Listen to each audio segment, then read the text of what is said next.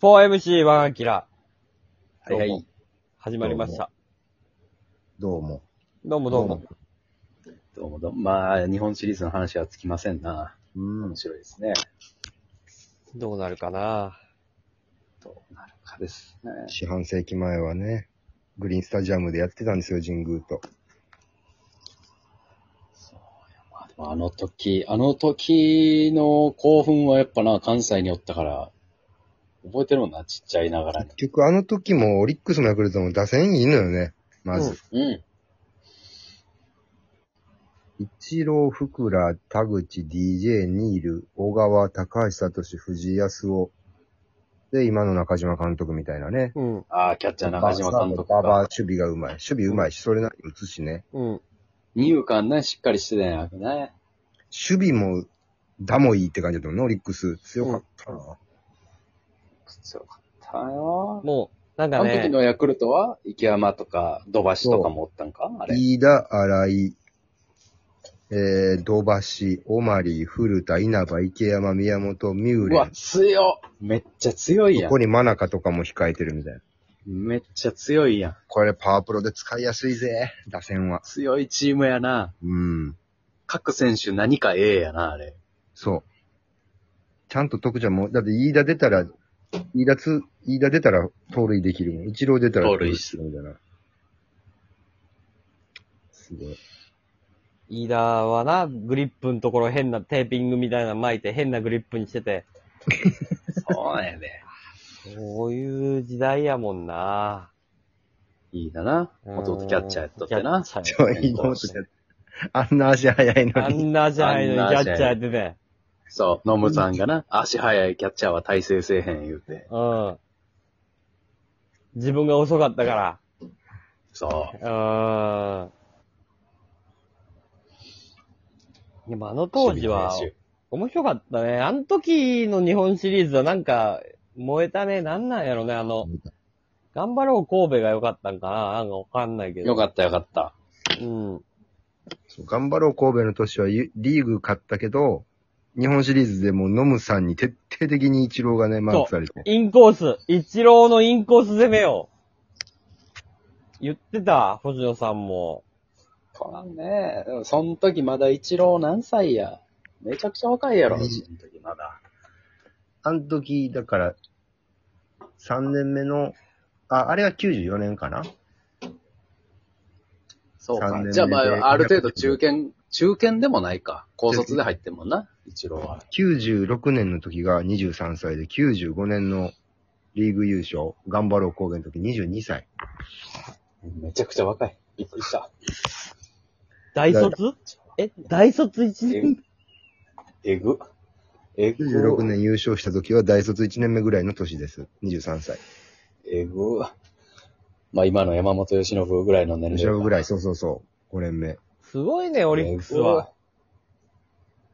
オリックスは新生の怪物をたまに生むな。えぐ。一そう郎ね山本由伸。ああー、懐かしい。小川博文、そうや。ショート小川。あ、いいね。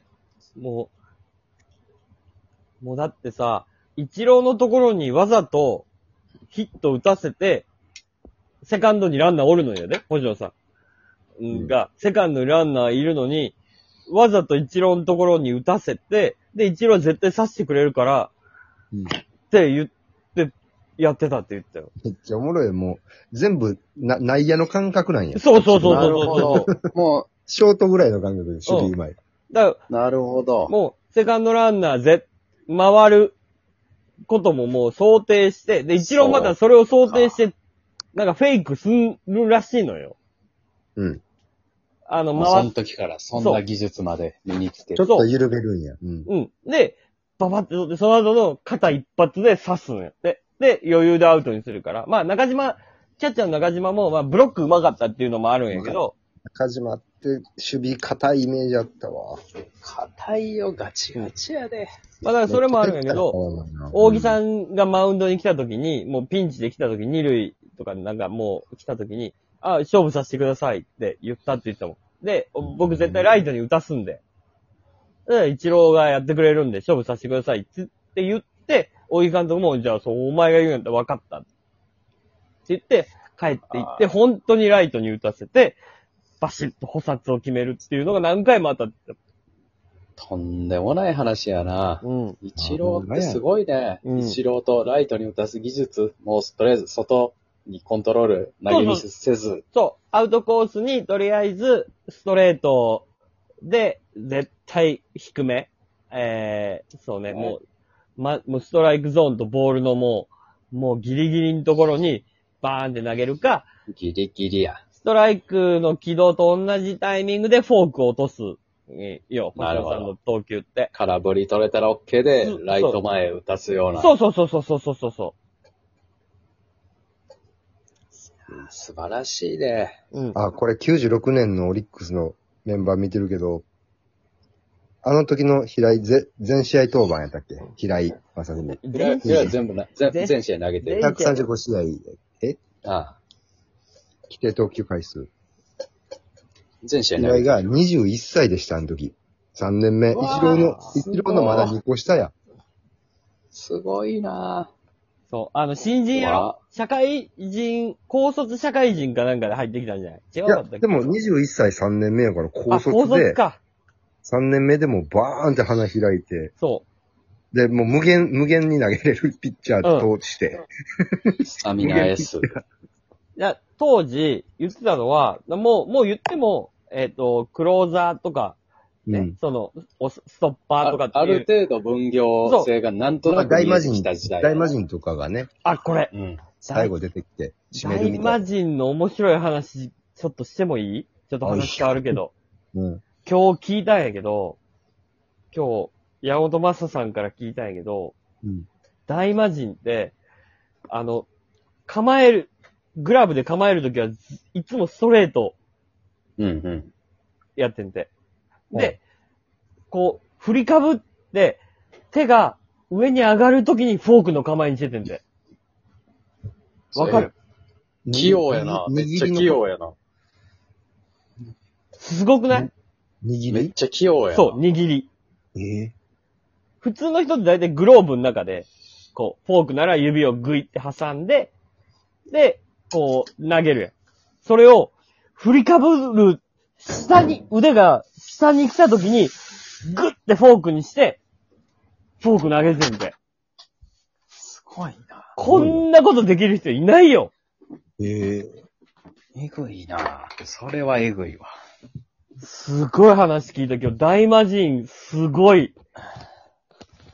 大魔神はすごいな。それで、そんな急やのにな、あの人なんか小さい、なんか今でいうスプリットみたいなんと、落ちるフォークと、2個、2、3個ぐらいフォークあったもんな、あれ。そう。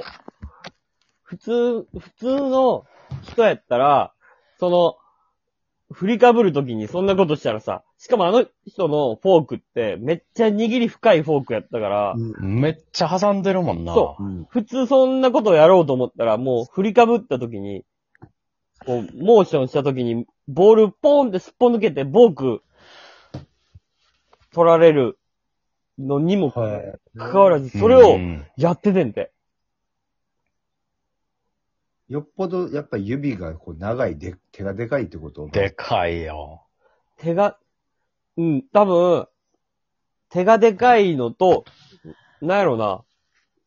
それをできるって、どういう神経なんやろうって、うん。大投手二人とも言ってた。うーん。確かにな。あ、おかしい大魔大魔神も40年組いや、そう40年組じゃない。ちょっと後輩。三、後輩なんや。うん大魔神ちょっと若いね。 KK と同い年か。ぐらいと思う。あ、そうや、清原と同い年やから。うん。同い年やんな。だ言ってた。あれやってた、村田長治さんもそれやってたらしいんやけど、もと、佐々木大魔神だけなんやって。う、もう投球動作入ってから握そり。で、はい村田さんは、もうあの、腕をこう振りかぶった時、一旦ちょっと落とすやん。こう、ん。グイ落っとすな。まさかりな。て落とすから、まさかり投法でグイって落とすから、そこで握り替えれるのは、まあ、わかると。一旦落とすから。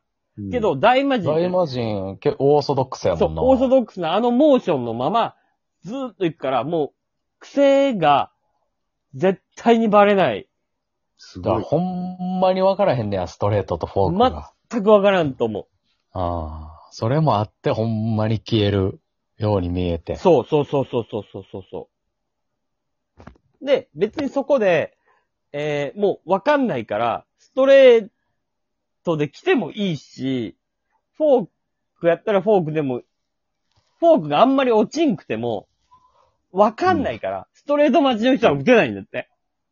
ああ、だからもしかしたらあの、なんか、いわゆるちょっとしか落ちひんフォークとか、そういう本人の意図じゃない時もあったんかもしれない。かもしスれプなリい。ットみたいになってる時。うん。そこは聞いた、聞い、俺もわかんないけど、それもあったかもしれん。